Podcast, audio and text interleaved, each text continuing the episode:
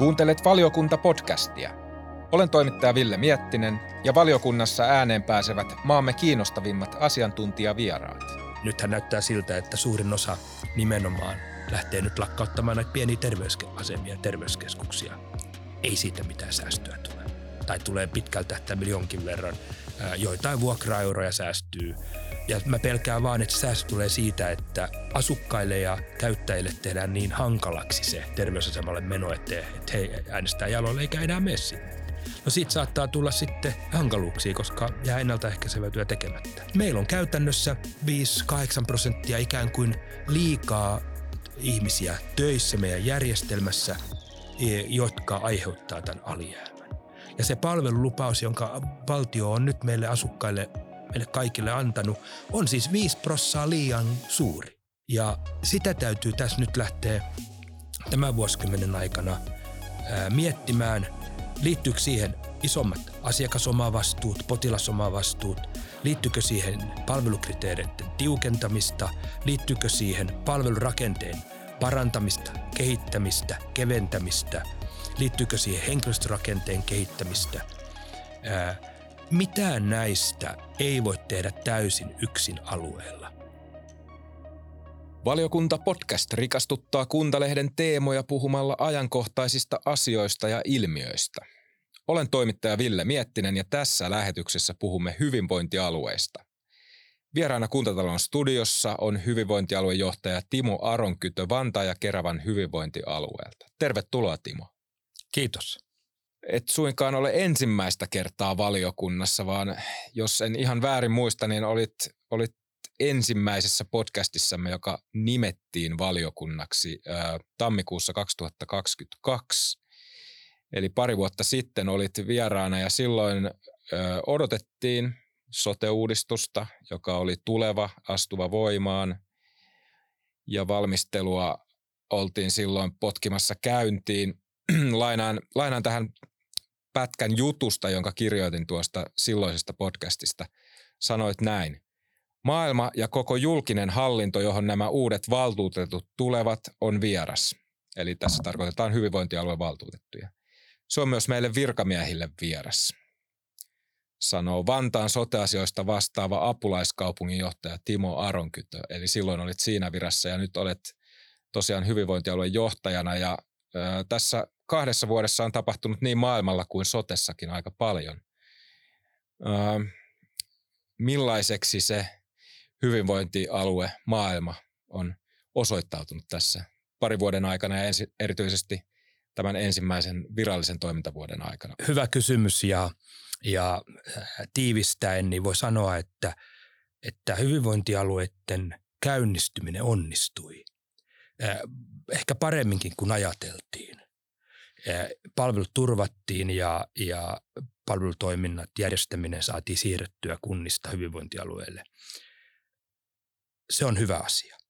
Mutta sitten niin kuin tuossa totesit, että eh, odotin silloin varsin monimutkaista järjestelmää ja tai monimutkaista, ei se sen monimutkaisempi ole nyt kuin on aikaisemminkaan ollut. Mutta odotin sellaista tuntematonta ja hallittavia asioita paljon, niin täytyy myöntää, että se tuntematon on edelleen tuntematon. Ei siitä ole tullut kovin paljon selvempi. Voi sanoa melkein, että ne asiat, jotka silloin näytti tuntemattomilta, on edelleen tuntemattomia. Kiinnostavaa. Avaa vielä vähän, että mikä, mikä tällä hetkellä näyttää tuntemattomalta edelleen. No koko tämä rahoitusjärjestelmä tuntuu olevan äh, vielä äh, keskeneräinen. Sitähän THL ja ministeriöt, valtioneuvosto edellisen hallituskauden aikana, sitä edellisen hallituksen aikana valmistelivat, mutta se jäi ehkä jossain määrin kesken. No sitten tämän ehkä vähän keskeneräisen rahoitusjärjestelmän päälle rakennettiin aika tiukat lait ja lainsäädäntö. Ja nyt ollaan sitten siinä tilanteessa, että – että hyvinvointialueet ovat kovin alijäämäisiä, eikä oikein tiedetä, että miten tämä rahoitus tullaan pitkällä tähtäimellä rakentamaan siten, että hyvinvointialueet onnistuu niissä tavoitteissa, jotka hyvinvointialueille on annettu, eli näiden palvelujen yhdenvertaisuuden, yhdenvertaisen saavutettavuuden turvaamisessa ja sitten pitkällä tähtäimellä myös tämän kestävyysvajeen hallinnassa. Eli, eli me ollaan tilanteessa, että, että ne tunnetut asiat, ne on kyllä ihan selviä meille. Tämä palvelutarpeen kasvu ja nämä peruspalvelut, erikoissairaanhoidon palvelut, sosiaalihuollon palvelut, niiden turvaaminen. Mutta sitten ne tuntemattomat asiat liittyen esimerkiksi tähän päätöksentekoon, rahoitukseen, ne tuntemattomat, joita povasin silloin aikoinaan tuntemattomiksi meidän päättäjille ja osin viranhaltijoille, johtajille, niin kyllä ne on edelleen yhtä tuntemattomia. Sote-uudistuksen matkahan on ollut pitkä, paikoin jännittävä ja dramaattinenkin, mutta tällä hetkellä tilanne on siis se, että uudistuksen lopullisesta muodosta päättivät puolueet, jotka ovat nyt oppositiossa. Uudistusta toteuttaa hallitus, jonka poliittisiin linjoihin kaikki edellisen hallituksen linjaamat uudistuksen linjaukset eivät täysin sovi. Eli tästä on tullut väkisinkin jollain tasolla poliittinen tästä uudistuksesta. Mm, toisinaan kun seuraa keskustelua, tuntuu, että sote on jollain tavalla vähän kiusallinen aihe. Eli se on ikään kuin tullut Petteri Orpon hallituksen syliin sellaisena kuin se Sanna Marinin hallituksessa päätettiin. Ja kuitenkin samaan aikaan te siellä alueella jo teette joka päivä hikihatussa työtä, jotta kaikki sujuisi mahdollisimman hyvin. Tuntuuko alueella, että, että, että sote-uudistuksella ja teillä siellä alueella on tuki takananne? Ei, ei välttämättä aina tunnu siltä. Ja, ja näitä asioita, joita tapahtuu, niin niitä tapahtuu sillä tavalla, että eri toimijoilla on, on erilaiset tavoitteet ja sitten niitä tavoitteita ei yhdistä yhteinen tavoite. Esimerkiksi valvovalla viranomaisella, Avilla ja Valviralla, kummallakin saattaa olla omat tavoitteet suhteessa meidän palvelutuotantoon ja suhteessa perusterveydenhuollon, sosiaalihuollon, erikoissairaanhoidon palveluihin ja palvelutasoon ja saatavuuteen. Sitten tuota valtio ohjaa vähän eri näkökulmasta ja siellä on sitten taloudellisuus ja, ja, ja alijäämien kattaminen enemmänkin esillä. Ja sitten meillä on, on alueellinen itsehallintoulottuvuus, joka sitten ottaa vastaan näitä hyvin, ehkä jossain määrin, en mene sano hyvin ristiriitaisia signaaleja, mutta, mutta jossain määrin ristiriitaisia signaaleita. Eli toisin sanoen me eletään semmoisessa maailmassa, jossa jos tämä niin, sote-uudistus saatiin maaliin vähän niin kuin pihtisynnytyksellä ja ja sitä valmisteltiin kuuden hallituskauden aikana. Ja ne ensimmäiset, äh, kun olen ollut mukana suurin piirtein sieltä alusta asti, niin ne ensimmäiset äh, viritykset hallintomallista, ne olivat äh, ehkä vähän naiveja ja, ja, ja moni, hyvin monimutkaisiakin paikoin. Ja sitten Sipilän hallituksen aikana päästiin – rakentamaan semmoista vähän selkeämpää hallintomallia. Ja, ja sitten ä, saatiin maali. Itsekin silloin Sipilän hallituksen aikana olin sote-muutosjohtaja täällä Uudellamaalla ja tehtiin yhtä uutta maata. Uusimaa 2019, jossa rakennettiin Uudenmaan kokoista, eli käytännössä melkein neljäsosa Suomea no viidesosa Suomea kattavaa hyvinvointialuetta. Meillä oli hyvä suunnitelma. Ja sitten tuota, kun Sipilän hallitus ei saanut maaliin, niin, niin Rinne, Marinin hallitus jatkoi sitä. Ja muistan silloin TV-ssä, TV-ssä sanoneeni, että tämä uudistus kaatuu eteenpäin. Ja niinhän sitten tässä kävikin, että tämä kaatuu eteenpäin. Ja, ja sitten äh, saatiin maaliin, äh, tehtiin hyvä pohjatyö, saatiin hyvinvointialueelle onnistuneesti käynnistymään, mikä on tietysti hyvä asia, mutta sitten tuota, tuli äh, ehkä taloudellinen tilanne maailmassa alkoi näyttää vähän huonommalta ja sitten tämä nykyinen hallitus niin, niin puristaa nyt tätä järjestelmää ihan oikeutetusti ja minusta loogisesti ajateltuna ihan viisaastikin, niin puristaa tätä aika voimakkaasti, mutta nyt sitten pitäisi miettiä, että, että samalla kun puristetaan, niin ettei puristeta koko henkeä ulos, vaan että saadaan tämä järjestelmä kattavaksi ja saadaan tämä järjestelmä kantavaksi niin, että sitten vuosikymmenen loppuun mennessä, niin samalla on hoidettu sote kuntoon, mutta samalla on hoidettu kestävyysvaje kuntoon. Ja nyt on pelin paikka kaikilla toimijoilla ikään kuin yhteen pelaaten rakentaa kestävyysvajeen hoitaminen ja sitten samaan aikaan, samaan aikaan niin, niin kestävä sote tälle vanhenevalle väestölle, koska se täytyy joka tapauksessa tehdä. Se on mahdollista, mutta nyt nämä signaalit on ehkä vähän ristiriitaisia, mitkä tulee niin kuin sote-kentälle, niin, niin vielä tar- tarvitsee ehkä vähän miettiä, että miten tätä niin kuin valtio päämiehenä tulee ohjaamaan tätä järjestelmää. En, en, en ole, enkä ole sanomassa, että jotain olisi tehty väärin tällä hetkellä, mutta on sanomassa, että voisiko jotain tehdä vielä paremmin eri tavalla tähän valtioohjaukseen liittyen nimenomaan. Mm. Olisiko se siis pitämälle katsomista? No se on varmasti niin, että koska tämä palvelujärjestelmä tarvitsee äh, vielä tämän reformin jatko, jatkon. Tämä hyvinvointialueen uudistus oli vasta alku ja tämä reformi täytyy varmasti rakentaa sillä tavalla, ihan oikein hallitusohjelmassa on kirjauksia palvelureformista, jossa, jossa tiettyjä palveluita keskitetään ja, ja, ja peruspalvelut turvataan ja ennaltaehkäisevään työhön panostetaan. Ne on kaikki, kaikki hyviä ja nehän on niitä loppupelissä niitä tavoitteita, jotka tälle hyvinvointialueelle, alueuudistukselle, sote-uudistukselle tai sotepe-uudistukselle asetettiinkin. Mutta – tällä hetkellä, kun me ollaan rakennettu näin monta sote-aluetta, hyvinvointialuetta, niin jotta aidosti päästään jakamaan työtä alueiden välillä ja keskittämään tiettyjä, miksi vaativia erikoispalveluita, niin varmasti vaaditaan valtiolta siihen ohjaukseen muutakin kuin tällaista keskusteluohjausta. Mä oon itse ehdottanut jossain vaiheessa, että voitaisiin esimerkiksi – lisärahoitukseen tai, tai ylipäätänsä siihen, että nyt tämä 1,4 miljardia, jonka hyvinvointialueet tuottavat alijäämää tänä vuonna ja muuten ensi vuonna tulee samanmoinen, ei nyt ehkä ihan niin paljon, tai no voi olla, että tulee vielä enemmänkin, mutta mä toivoisin, että tulee vähemmän.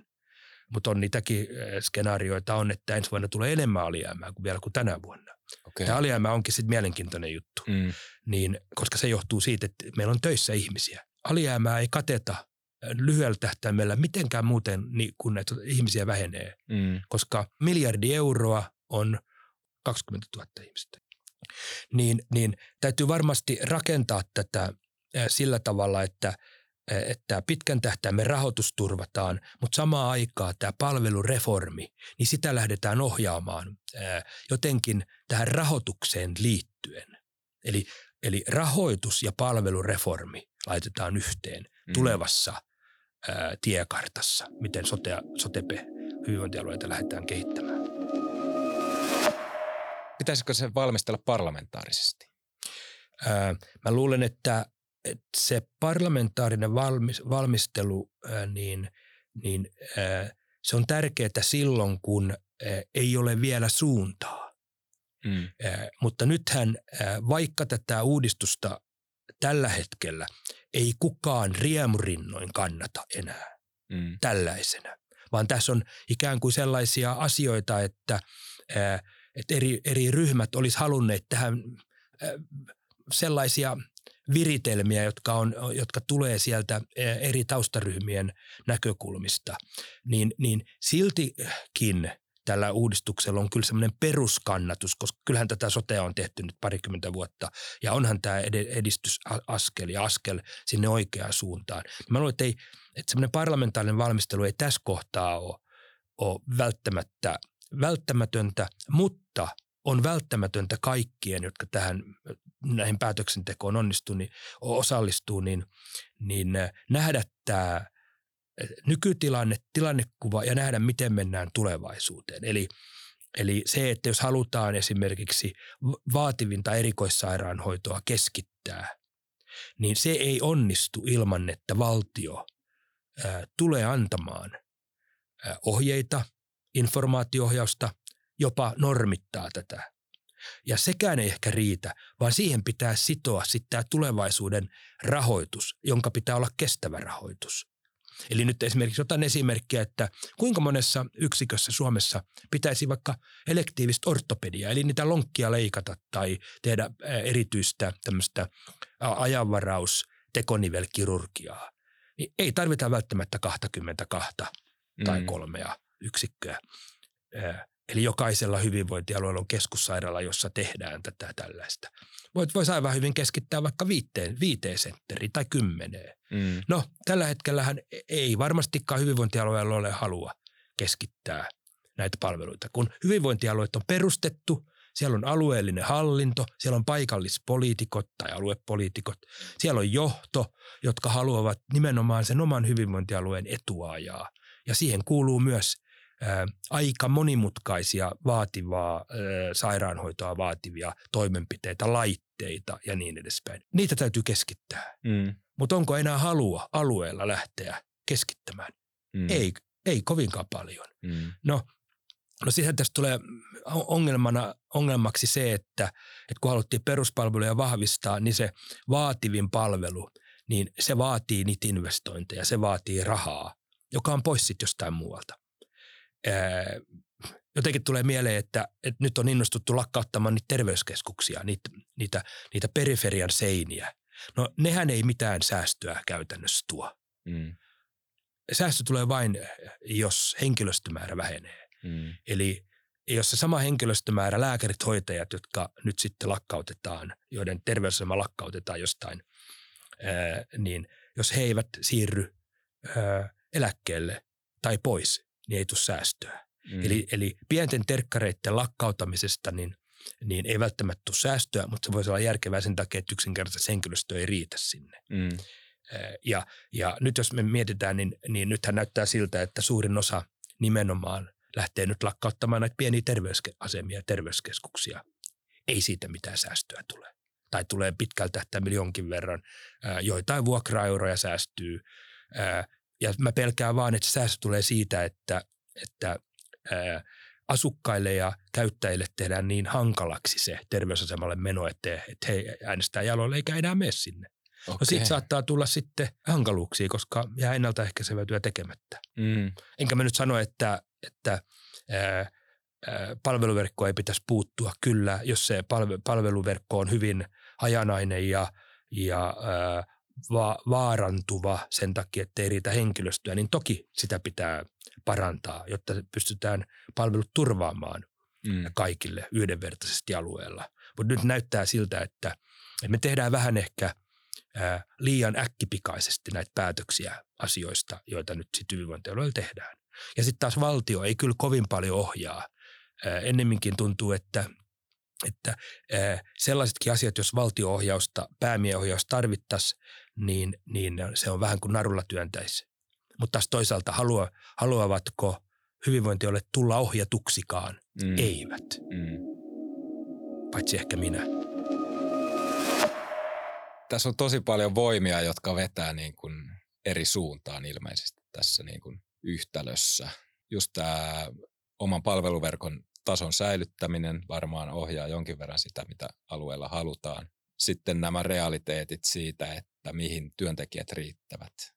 Kyllä, kyllä. Ja sitten se rahoitus ja valtion, kyllä. valtion rooli tässä tästähän on jonkun verran keskusteltukin, mutta siis teitä alueita on kuultu eduskunnassa, erilaisissa valiokunnissa, olette sinne lausuneet näkemyksiänne ja tilannekuvaa ja mahdollisia muutostarpeita. Paljon puhutaan siitä, että mikä se on se suomalaisen yhteiskunnan hyvinvointilupaus, eli mitä me tai mitä yhteiskunta todella lupaa tarjota kansalaisilleen. Mitä on ne peruspalvelut, jotka lopulta turvataan ja mihin on varaa?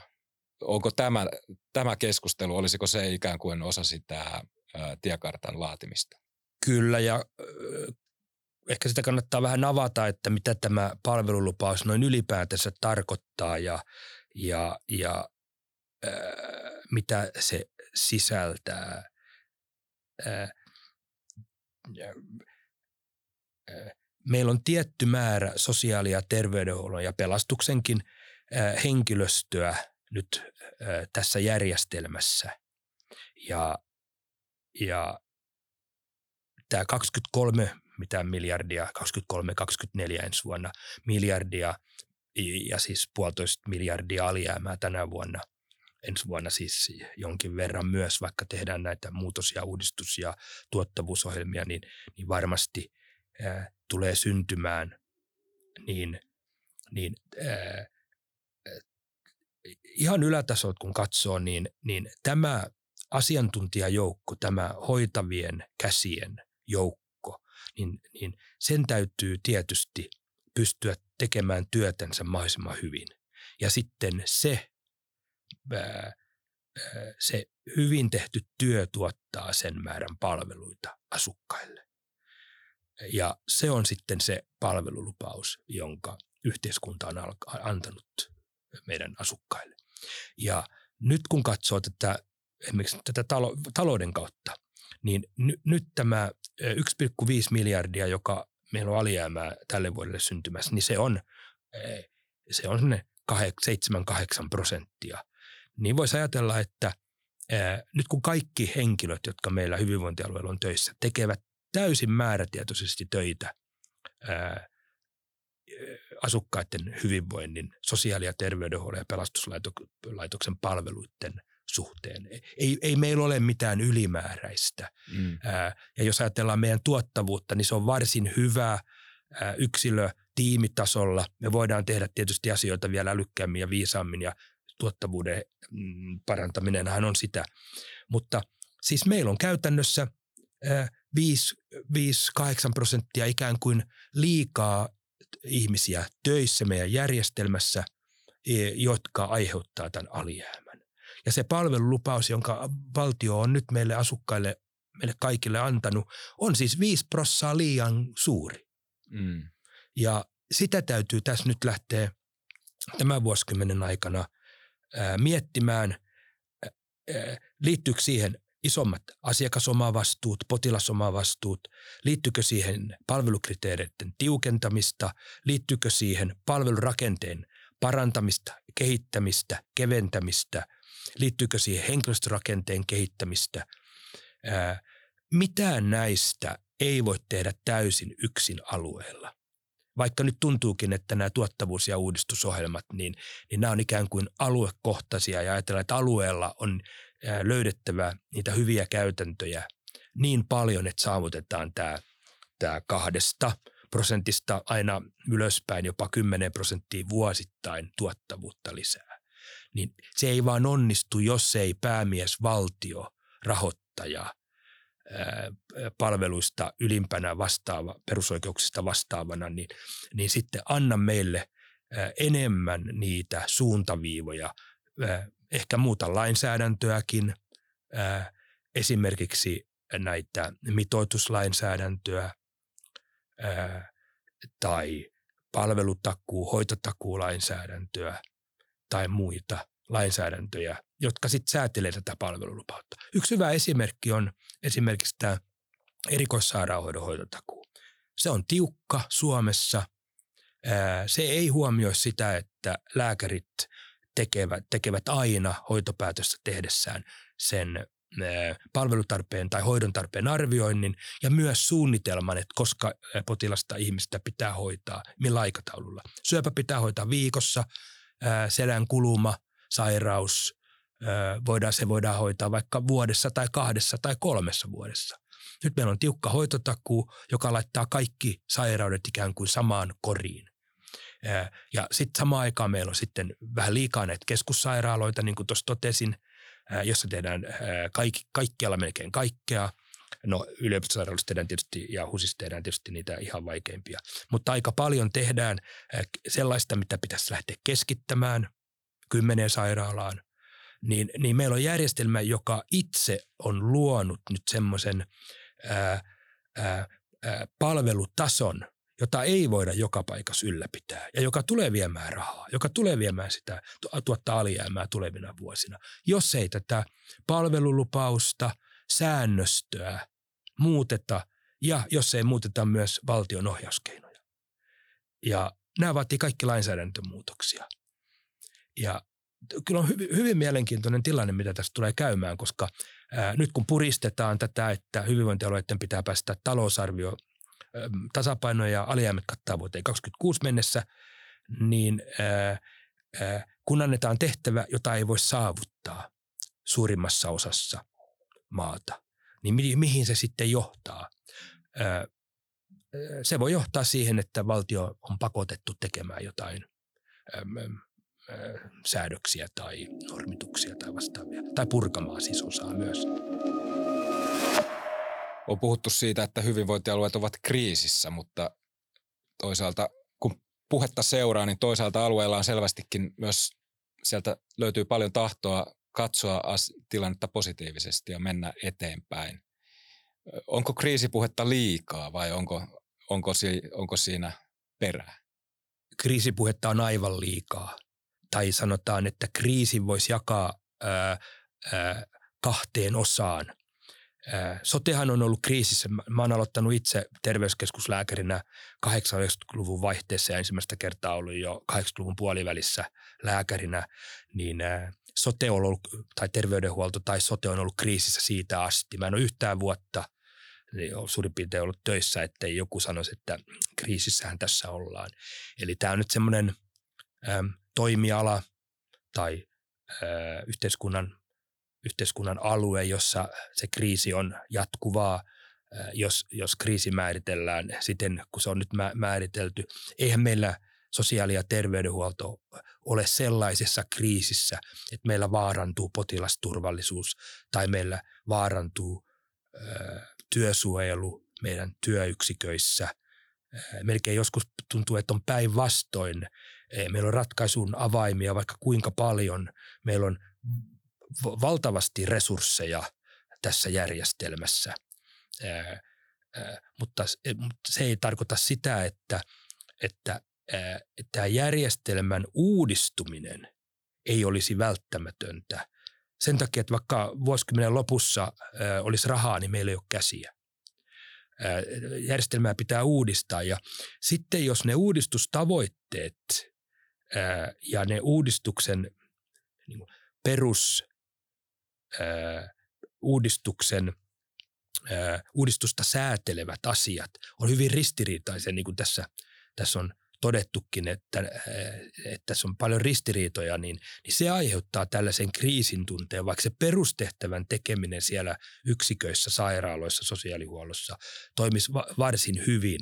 Niin tässä voi sanoa melkein, että, että sosiaali- ja terveydenhuollon toiminta siellä perustehtävässä ei, ei ole sillä tavalla kriisissä – se on kyllä kuormittunut, mutta ei se ole kriisi. Mutta tämä, tämä hallinto ja rahoituksen suunnittelu pitkällä tähtäimellä ja tämä tiekartan tekeminen, niin tämä on jollain tavalla kriisissä. Kuinka paljon tässä on tavallaan vastuuta hyvinvointialueella ja kuinka paljon valtion taholla, niin kuin että uskalletaan sanoa asioita ja katsoa, katsoa tarpeeksi kauas? Mielenkiintoinen ja hyvä kysymys. Tuota, mehän ollaan varsin sivistyneitä tässä maassa. Me ollaan sivistyneitä näissä meidän kokouksissa, meidän ohjausneuvotteluissa, me ollaan alueella sivistyneitä. Meillä on ainakin Vantaa Keravalla erittäin sivistynyt ja korkealaatuinen poliittinen ja päätöksentekojärjestelmä. Me ollaan hyvin diskriittejä monessa asiassa ja, ja uskalletaanko ihan aina nostaa kissa pöydälle tämän takia, niin ei varmastikaan. Ja, ja sitten tuota, sitten jos esimerkiksi nyt tietyt asiat on agendalla, ne on, ne on, ne on hallitusohjelmassa, ne on ministeriössä neuvottelun ja suunnittelun kohteena. Niistä neuvotellaan, mutta niistä ehkä neuvotellaan osittain niin, että, että sitä kissaa ei nosteta sinne pöydälle, vaan esimerkiksi valtion kanssa neuvottelut monesti ja melkein aina on aina sitä, että valtio ohjaa – Mm, miten sanoisi, informaatioohjaus ja tämä on yhteistä pohdintaa eh, ja niin edespäin. Eh, hyvä niin. Eh, itsehallinnolliset alueet varmasti pitää siitä, että ei tulla kädestä pitää neuvomaan, mitä pitää tehdä. Mutta sitten samaan aikaa on tavoite oikeasti esimerkiksi tehdä palvelureformi, jossa, jossa erikoisaloja ei tehdä tiettyjä erikoisaloja ei tehdä enää kuin kymmenessä sairaalassa 20 sijaan. Niin mä haluaisin nähdä, miten se tehdään oikeasti tällaisella pehmeällä debatoivalla tavalla. Tai sitten jos meillä ensi vuoden jälkeen, niin meillä on sylis kolmen miljardin alijäämä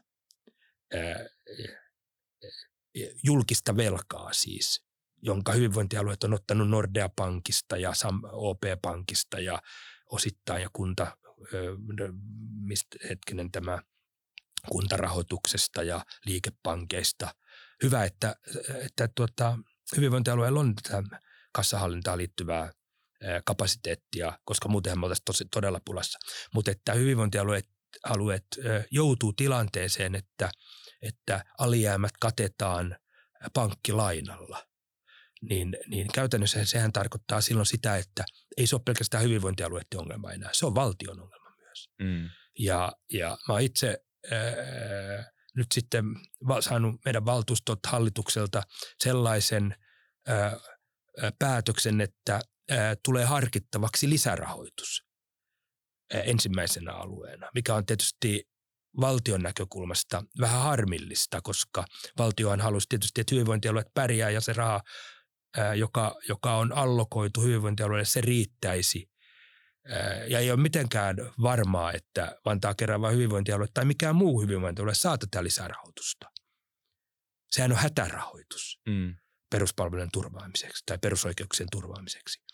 Niin, niin jos, jos sellaista ei saisi, niin sehän tarkoittaa ää, valtavia alijäämiä ja ei hyvinvointialue tule niitä yksin hoitamaan, vaan se vaatii valtion neuvontaa. Se vaatii mm. valtiolta tiettyjä toimenpiteitä, koska valtio päämiehenä vastaa näistä perusoikeuksista.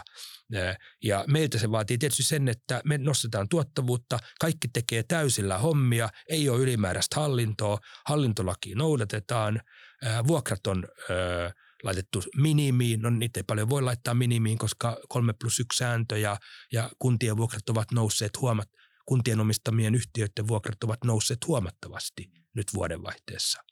Niin ne, ne rahat vaan, ne on kiinnitetty joihinkin asioihin ja, ja tuota,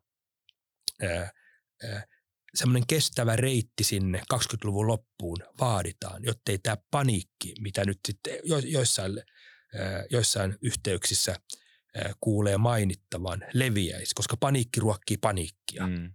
Ja, ja ehkä mun tehtävä on meidän hyvinvointialueella luoda sellaista turvallisuutta siitä, että meillä on uskottava tarina ja meillä on hyvä polku sinne 20-luvun loppuun, millä me saadaan meidän ta- toiminta – timmin kuntoon. Me ollaan hyvä hyvinvointialue, ehkä paras, ja sitten saadaan tämä rahoitus järjestettyä. Mm.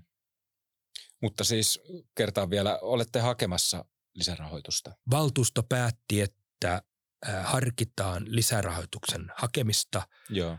Kaikki valtuustoryhmät ovat sitä mieltä, että lisärahoitusta haettaisiin, kun mm. kysel, kyselin valtuustoryhmiltä. Okay. Mikä tarkoittaa, että ää, kuponki lähtee keväällä todennäk, jos hallitus niin päättää. Valtuusto antoi hallitukselle mandaatin hakea sitä. Joo. Ja, ja tuota, kun näin tehtiin, niin me valmistelussa lähdemme valmistelemaan sitä, jos hallitukselta ei tule mitään muuta signaalia päätöksenteon suhteen, niin sitä valmistellaan kyllä. Joo. Eli semmoinen, semmoinen tentatiivinen päätös siitä, että se valmistelu käynnistetään, on tehty. Joo. Mutta tietysti sitten hallitus päättää, että lähetetäänkö se kuponki sinne VM vai ei.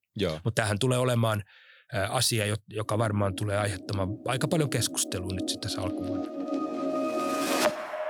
Mennään sitten henkilöstökysymykseen, joka on tässä vähän tullut esiinkin jonkin verran, mutta se on ihan olennainen, olennainen kysymys palvelutuotannon kannalta ja tietysti kustannusten kannalta ja työntekijäpula ylipäätään vaivaa erityisesti julkista sektoria ja eri, siellä erityisesti sotessa siitä on puhuttu paljon hoitajapulasta, mutta tekijöitä puuttuu siis kauttaaltaan. Mainitsitkin äsken, että teillä on vedetty aika sille rajalle, millä palvelua voidaan tuottaa, eli ylimääräistä henkilöstöä ei varmaan ole, eikä siellä ole höylättävää, mutta miten, miten te olette tarttuneet tähän henkilöstöpulan kysymykseen? Kun hyvinvointialue perustettiin, henkilöstötilannehan oli hyvin vakava, haastava.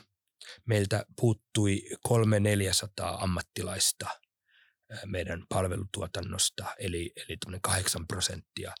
Vuokratyövoiman käyttö oli räjähtänyt käsiin koronan jälkeen ja se jatkui. Ja se hyvinvointialueen startti, vaikka se onnistui, niin, niin se henkilöstötilanne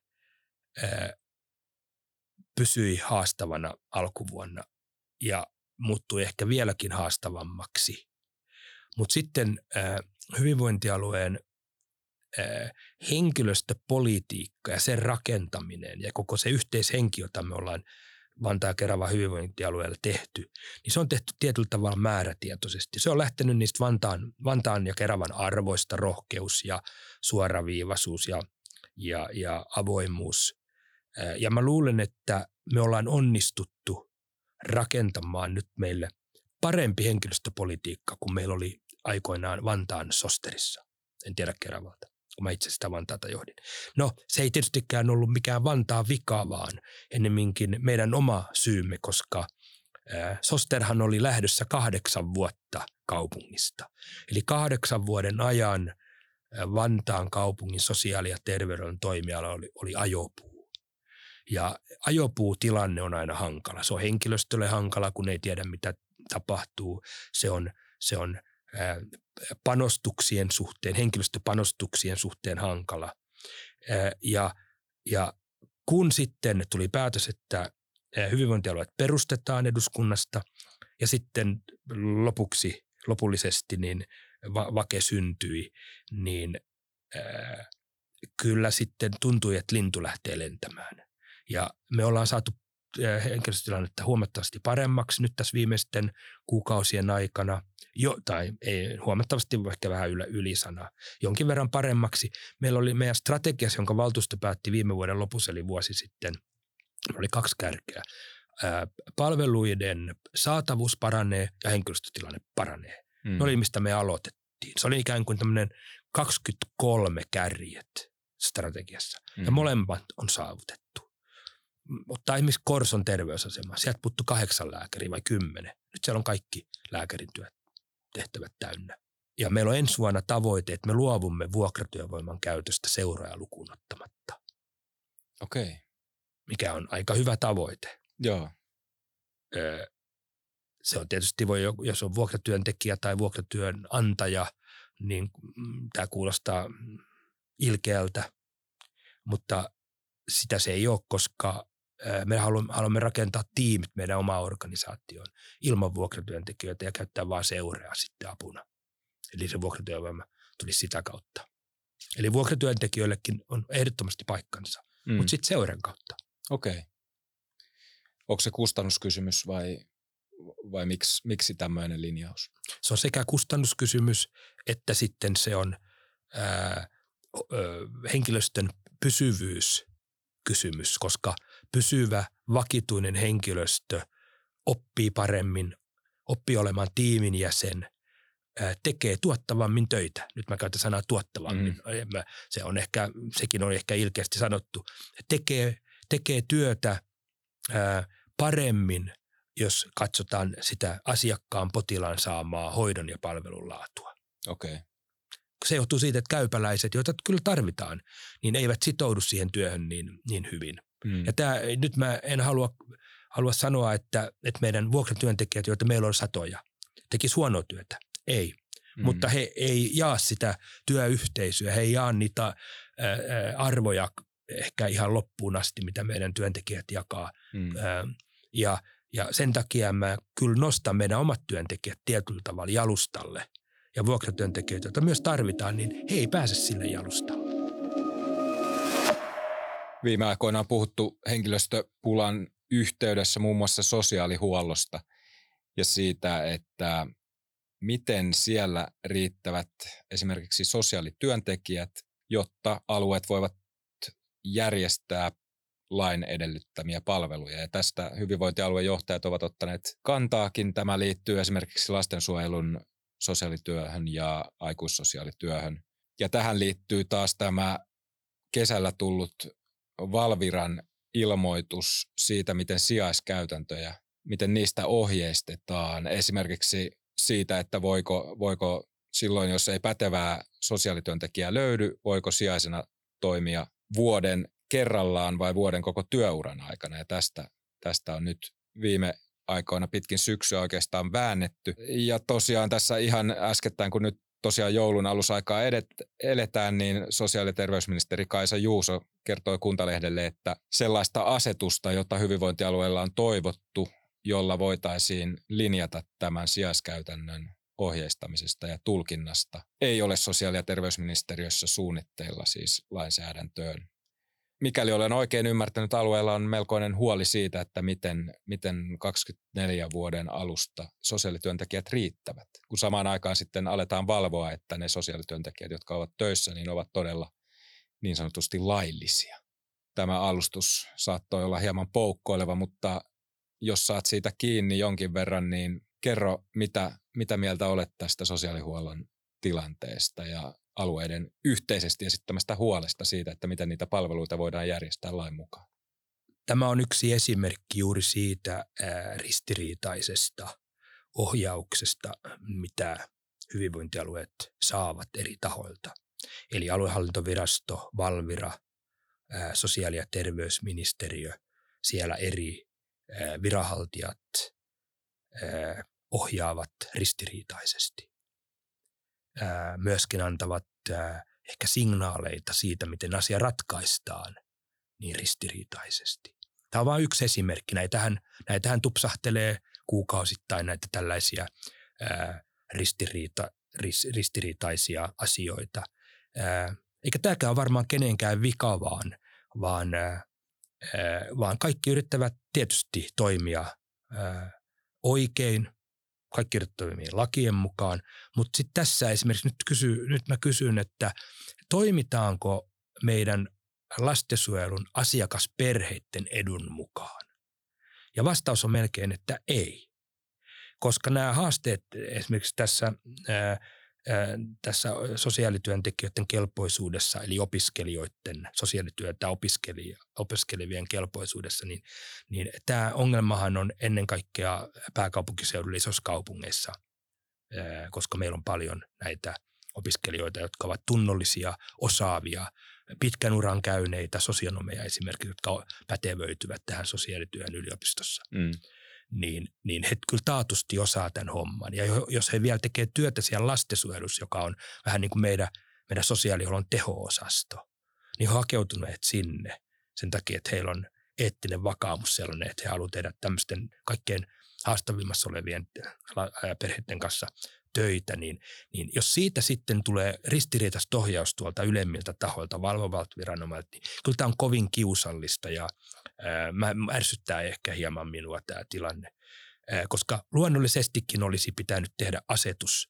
jolla sitten tehdään selkeät linjat, miten tätä tullaan hoitamaan, koska jos, jos, jos, jos tämä jää kirjelmöintitasolle, mitä on kirjelmöintiä tehty tässä jo, niin, niin osa meidän sosiaalityöntekijöistä, jotka ovat siis pedantteja, niin ajattelevat, että turvaako se heidän ammatin harjoittamisoikeuden, ettei mm. tule vale sosiaalityöntekijöitä, mm. Jotka sitten saavat kohtelun, myös valelääkärikohtelun, mm. niin, niin pitäähän siellä olla lainsäädännöllistä taustaa. Ja itse asiassa Valvira mulle totesi, että, että asetus tähän tarvitaan, mutta sellaista ei nyt sitten ole tulossa. Mm niin en tiedä, miten tämä ratkeaa. Sitten toinen asia on tämä mitoitus, että lastensuojelu, lastensuojeluperheiden määrä per lastensuojelu sosiaalityöntekijä, niin, niin se tiukkenee tilanteessa, että meiltä otetaan niitä, ke, puoli, niitä lähes kelpoisia pois meidän järjestelmästä. Niin eihän meillä mikään määrä, eikä mikään tapa, malli saada lastensuojeluun sosiaalityöntekijöitä nyt riittävää määrää onnistu. Me ollaan pulassa. Ja, ja mulle tulee sellainen ongelma, äh, sellainen äh, ajatus, että, me, me, että miksi meidät jätetään nyt sitten pulaan yksin. Hyvinvointialueet ja sitten tietysti äh, nämä tämmöiset äh, isoimmat äh, pääkaupunkiseudun hyvinvointialueet vielä enemmän ehkä kuin muut. Koska tähän on, tämänhän olisi voinut ratkaista hyvinvointialueiden kanssa yhdessä. Mm. Miettiä, mikä ratkaisu toteuttaa parhaiten lapsiperheiden etua, Mm. miettiä, että millä aikataululla ää, kelpoisia sosiaalityöntekijöitä saadaan, se mitoitus, mikä nyt on säädetty. Ää, Se on ihan selvää, että, että lastensuojelun pitää pelata. Se on, se on lapsen perusoikeus ja perheen perusoikeus, että he saa sitä lastensuojelua silloin, kun lastensuojelupalveluita, erilaisia lastensuojelupalveluita silloin, kun tarvitaan. Mutta kun se olisi voitu rakentaa niin, että lastensuojelun sosiaalityöntekijä on niin tiimin vetäjä, sitten siinä on, niin kuin me Vantaalla rakennettiin, niin sosionomeja auttamassa sitä työtä, niin silloin lastensuojelun sosiaalityöntekijä pystyy tekemään ää, useampia perheitä, kun se tiukka mitoitus ehkä juuri Mm. edellyttää, kun siinä muut palvelut siinä ympärillä toimii. Mm. Se on vähän niin kuin lääkäri, jolla on hoitajia siinä apuna siinä tekemässä sitä tiimityötä. Mm. Niin sosiaalityöntekijä, ää, sosionomeja siinä ympärillä, ammattilaisia hekin tietysti tekemässä sitä työtä yhdessä tiiminä. Niin se olisi voitu rakentaa näin, mutta ei. Ää, rakennetaan se ää, niin kuin tämmöinen ortodoksisesti tai, tai hyvin tiukasti ää, kuuntelematta kenttää, niin, niin mä en tiedä, tämä on sitä ristiriitaista ohjausta. Tähän tietysti sotkeutuu sitten vielä muitakin tahoja kuin, kuin valvova viranomainen lainsäätäjä. On erilaisia intressiryhmiä, jotka haluaa ää, vaikuttaa asioihin ja ovat pystyneet vaikuttaa asioihin. Ehkä ö, tavoite on ollut viisas ja hyvä, mutta reitti ää, mahdoton. Siis millä ryhmillä on intressejä vaikuttaa tähän? No mä ajattelen esimerkiksi tota, ää, ammattijärjestöt, Mm. ää, ää, sellaiset toimijat, joilla on intressi, Mm. perusteltu intressi. Joo. Mä en, mä en tu- tunne itse ammattijärjestöjen niinku roolia tässä, mutta, mutta tulee mieleen. Sitten saattaa olla muitakin tällaisia hyvää tarkoittavia Mm. ryhmiä, jotka ed- ajaa vaikka lastensuojelun agendaa Mm. ja tarkoittavat hyvää, koska loppupelissähän se on ihan hyvä, todella hyvä, että, että lastensuojeluperheitä olisi sosiaalityöntekijällä vain tietty määrä ja, ja että he pystyvät keskittyä siihen työhön. Mutta jos niitä sosiaalityöntekijöitä ei ole, niin sittenhän se pitäisi tiimityö rakentaa ja se järjestelmä rakentaa ja palvelujärjestelmä rakentaa ää, tuota, niin, että, että ää, se tuottaa mahdollisimman hyvin sen sosiaalihuollon ja lastensuojelun palvelun niille perheille ja lapsille. Mm. Ja sitten tähän liittyy tietysti rahoitus, että, että nyt kun tuota, esimerkiksi Vantaa Kerava hyvinvointialue ei saa tässä valtion tarvevakioidussa rahoituksessa niin sosiaalityöhön sitä rahaa, minkä me tarvitsemme tämän palvelun järjestämiseen tasolla, millä se nyt on. Mm. Puhumattakaan, että sit sillä tasolla, millä sen pitää olla tässä muutaman vuoden päästä, me emme Mm. tule saamaan sitä rahaa.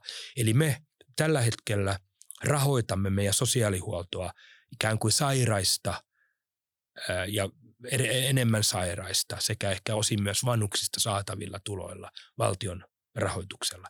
Eli valtion rahoitus, joka on vanhusrahoitusta, sosiaalihuollon rahoitusta ja terveydenhuollon rahoitusta. Kolmesta, ikään kuin kolmesta korista tulee se rahoitus Mm. ja sitten pelaa vielä erikseen. Niin, niin, niin se, me emme pysty rahoittamaan tätä sosiaalihuollon pottia, sosiaalihuollon palvelutarvetta, sosiaalihuollon palveluita sillä rahalla, minkä valtio meille antaa. Mm. Alijäämä syntyy siitä. Jos saisit jonkun toiveen esittää vuodelle 2024, mitä, mitä hyvinvointialueen maailmassa tapahtuisi, jotta mentäisiin vielä voimakkaammin sinne oikeaan suuntaan kohti mahdollisesti sitä yhteistä tilannekuvaa ja suunnitelmaa, tiekarttaa, niin mitä toivot vuodelta 2024? Ö, Kaikki ne asiat, jotka meillä on käynnissä Vantaa Keravalla, niin mä toivon, että meidän väki jaksaa purtaa ja toteuttaa niitä meidän uudistusohjelma mukaan lukien. Sitten jos mennään seuraavalle tasolle, niin tämän Uudenmaan erillisratkaisun myötä meillä on tullut haastava kenttä integroida näitä palveluita. Eli meidän täytyy pystyä ratkaisemaan tiettyjä asioita Uudellamaalla. Ää, HUSin kanssa tehtävä yhteistyö, HUSin rahoitus, ää, yhteiset hoitoketjut ää, alueellisesti, niin kaikkien suhteen tehdään työtä ja mä luulen, että ne ratkee. Sitten myös mennään valtakuntatasolle, niin, niin valtiohan täytyy tämä rahoituskuvio ratkaista mm. sekä lyhyellä tähtäimellä että pitkällä tähtäimellä. Eli toisin sanoen, niin tämä nyt seuraavan kahden vuoden aikana syntynyt alijäämä, se täytyy jotenkin hoitaa. Siinä on erilaisia mekanismeja, niin mä luulen, että se ensi vuoden jälkeen, niin, niin se on, siihen täytyy puuttua. Ää, alueella tehdään paljon hyvää työtä, uudistusohjelma, u- tuottavuusohjelmat, leikkauslistat ja kaikki muut on käytössä. Ne alueet tietysti, jotka pienenee, ne joudutaan leikkaamaan. Mm. Jos potilaiden, asiakkaiden ja asukkaiden määrä vähenee, niin silloin henkilöstömääräkin täytyy vähentyä. Mm. Sitä tehdään määrätietoisesti. Keskittämistä erikoissairaanhoidon palveluissa. Toivon, että, että se lähtisi etenemään. Se on tietysti alueiden itsehallintoa ehkä hieman vastaan toimiva asia. Mm. Ja sitten kyllä se kaikkein suurin toive on, että sitten kun mennään vuosikymmenen lopulla, niin me oltaisiin saatu nämä palvelut turvattua sillä tasolla, että meillä on täällä Suomen maassa niin turvallista mennä palveluiden piiriin, saada hoitoa sairaaloissa vanhuksena tai pelastuspalveluita, kun niitä tarvii. Ja sitten, että tämä meidän tota, rahoitusmalli hoitaisi tätä kestävyysvajetta, koska ei se kestävyysvaje tästä mihinkään ole hävinnyt. Mm. Kyllä meidän täytyy pitää siitäkin huolta. Mutta nyt joku voi sanoa, että nämähän on ihan ristiriidassa keskenään, että näitä ei voi ratkaista yhdessä. Mm. Nämä on pakko ratkaista yhdessä. Hyvä. Jäämme katsomaan, mitä, mitä tapahtuu ja miten ratkaisua kohti edetään. Kiitos vierailusta, Timo Aronkyt. Kiitos.